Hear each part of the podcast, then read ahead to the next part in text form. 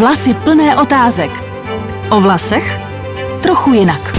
Dobrý den, vítáme vás všechny u podcastu Vlasy plné otázek, ve kterém s kadeřnicí, lektorkou a soudní znalkyní Martinou Břochovou mluvíme o vlasech v jednotlivých životních etapách.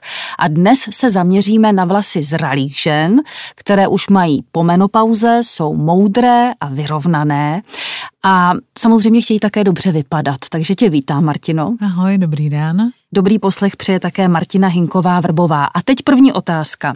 Moudré, vyrovnané ženy po šedesátce by mohly mít i takové vlasy. Co pro to mohou udělat?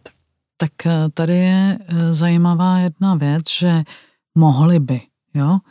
Důležitý je to, že oni mají docela už více času, mají prostě odrostlé děti, mají eh, vnoučata a mohou se tedy zabývat sami sebou, což je super ale někdy tomu tak není. Tam se řeší zajímavá věc i v tom, že některé ty ženy si řeknou a dost, já si prostě nechám šedý vlasy, přiznám si prostě šediny. Mm-hmm. Mně se to tedy líbí. Mně ne. Mně jo? Nevíš Na co? některých ženách je to krásné. Já mám cvičitelku jogy, paní, který je tak 65 a je nádherná v těch šedých vlasech. Jasně, ale Taková většinou, decentní. většinou, ano, ona musí být ta šedá jako eh, prostě určitým způsobem dekorativní k celému vzhledu a musí ti to jako prostě sednout, jako všechno, jo. Mm. Ale nechat si jenom šedý vlasy, protože prostě ani vlastně nevím proč, tak úplně jako není eh, podstatou eh, toho věku. Jo. Takže ty chceš říct, aby ty ženy nerezignovaly na Ne. to, že mají šediny, ale Určitě aby se ne. snažili si ty vlasy barvit. Ano, protože oni vypadají velmi dobře a já mám zase zkušenost, že třeba ty šedý vlasy jsou hezký, eh, takhle si je přiznat třeba v nižším věku. To znamená 40, 50 a pak už jako záleží opravdu, jakou tu šeť máš, protože někdy tam může být taková naž, nažloutlost a to fakt není dobrý. Když máš perfektní střih a mí, m, jakoby eh, prostě míchají se tam ty barvy té šedé, tak je to hezký. Jo? Mhm. Ale aby prostě to ne, eh, vizážově nezestaršovalo. Jo? A dá se třeba ta šedina i dobarvit, když máme Ano. šedivé vlasy, které, dejme tomu, jsou trošku do toho žluta, jak si o tom mluvila, ano. tak dá se to nějakým způsobem vyrovnat, aby to byla ta pěkná šedivá? Dá, ale tam hrozně záleží, jaké vlasy byly původní, eh, když měli, jaký měli vlastně eh, pigment, což jako pokud měli oranžový třeba pigment, tak to není až tak jednoduché, ale dá se. Jo, Mhm. ale eh, protože ono tohle může být i vodou, že jako prostě ti to žloutne a prostě může to být jak vlasem, tak prostě jako mechanickou jako věcí nějakou. Ale důležitý je tady to, že když se, eh, že ta, jako ten pohled na ten vlas je zajímavější, když tam máš prostě některé ty nové odstíny. A to se právě u kadeřníka dá lehce udělat, vytvořit, že tam vlastně přidáš různé druhy barev a nemusí mít odrosty, protože oni nechtějí být prostě každý měsíc nebo druhý Hmm. měsíc u kadeřníka. To chápu i z finančních důvodů. No jasně, jasně.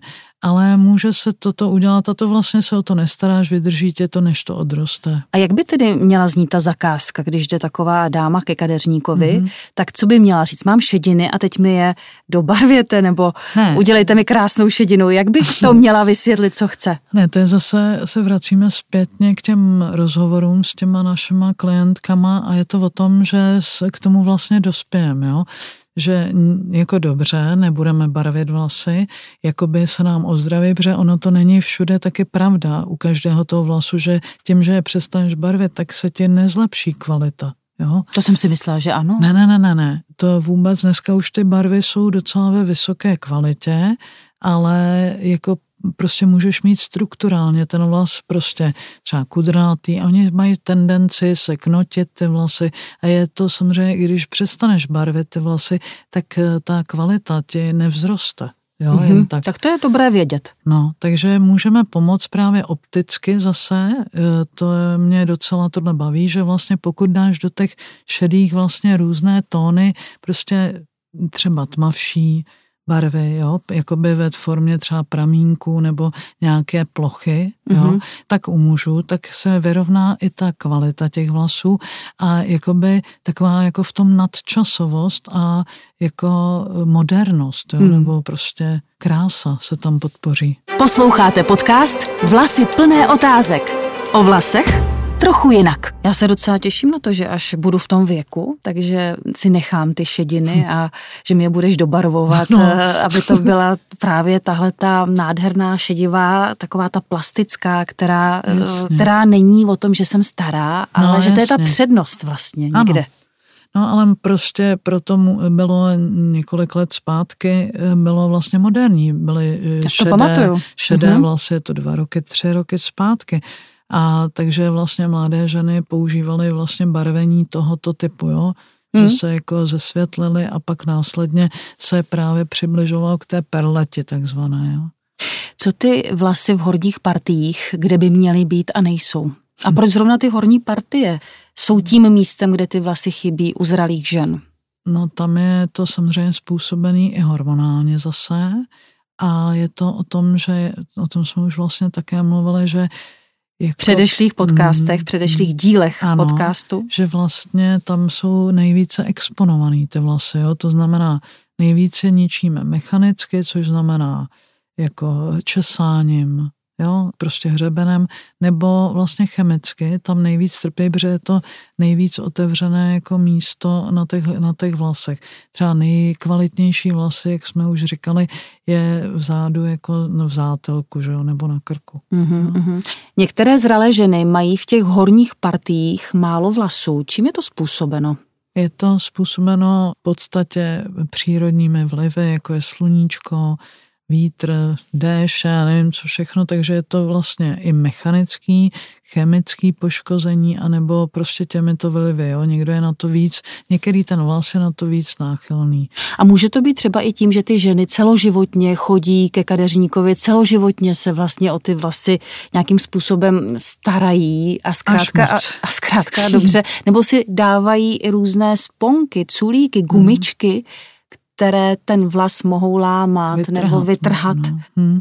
Je to možný tohle, eh, že v podstatě, jak už jsme říkali, že tady ta partie nad čelem tak vlastně je nejvíc zranitelná, tak skutečně tam eh, si vlastně připínáme nějaký, nebo si tam dáváme čelenky a tak dále. A to všechno, když to budeme opakovat často, tak to vlastně na ty vlasy působí jako negativně. Jo.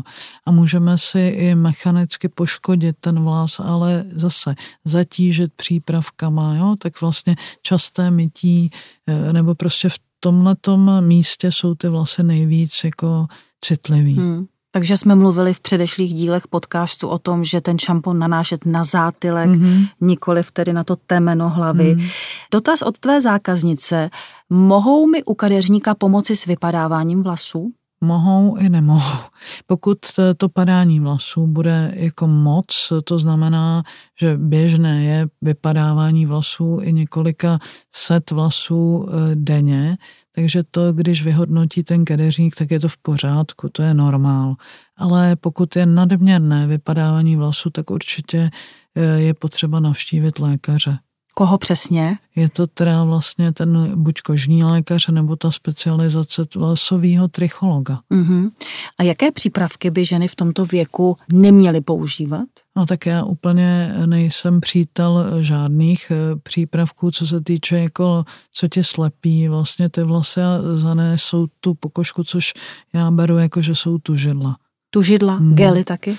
No, tak já jako třeba na ty 3D střihy de facto eh, se já jako nedoporučuje vůbec používat žádný přípravek, jo, protože prostě eh, zatížíš ten vlas a ne, nemá tu svoji vlastně křehko, nebo nemá tu svoji formu, jo. Mm-hmm. Marti, já vím, že jsi velká vizionářka a to už směřuji k dalšímu dílu našeho podcastu tak taková vlastně jako informace pro ty, co nás poslouchají, že příště to bude o budoucnosti kadeřnického oboru mhm. a třeba o tom, jestli nás budou jednou stříhat roboti. No, to klidně je možné. Tak s námi buďte i příště naslyšenou. Ahoj. Vlasy plné otázek. O vlasech trochu jinak.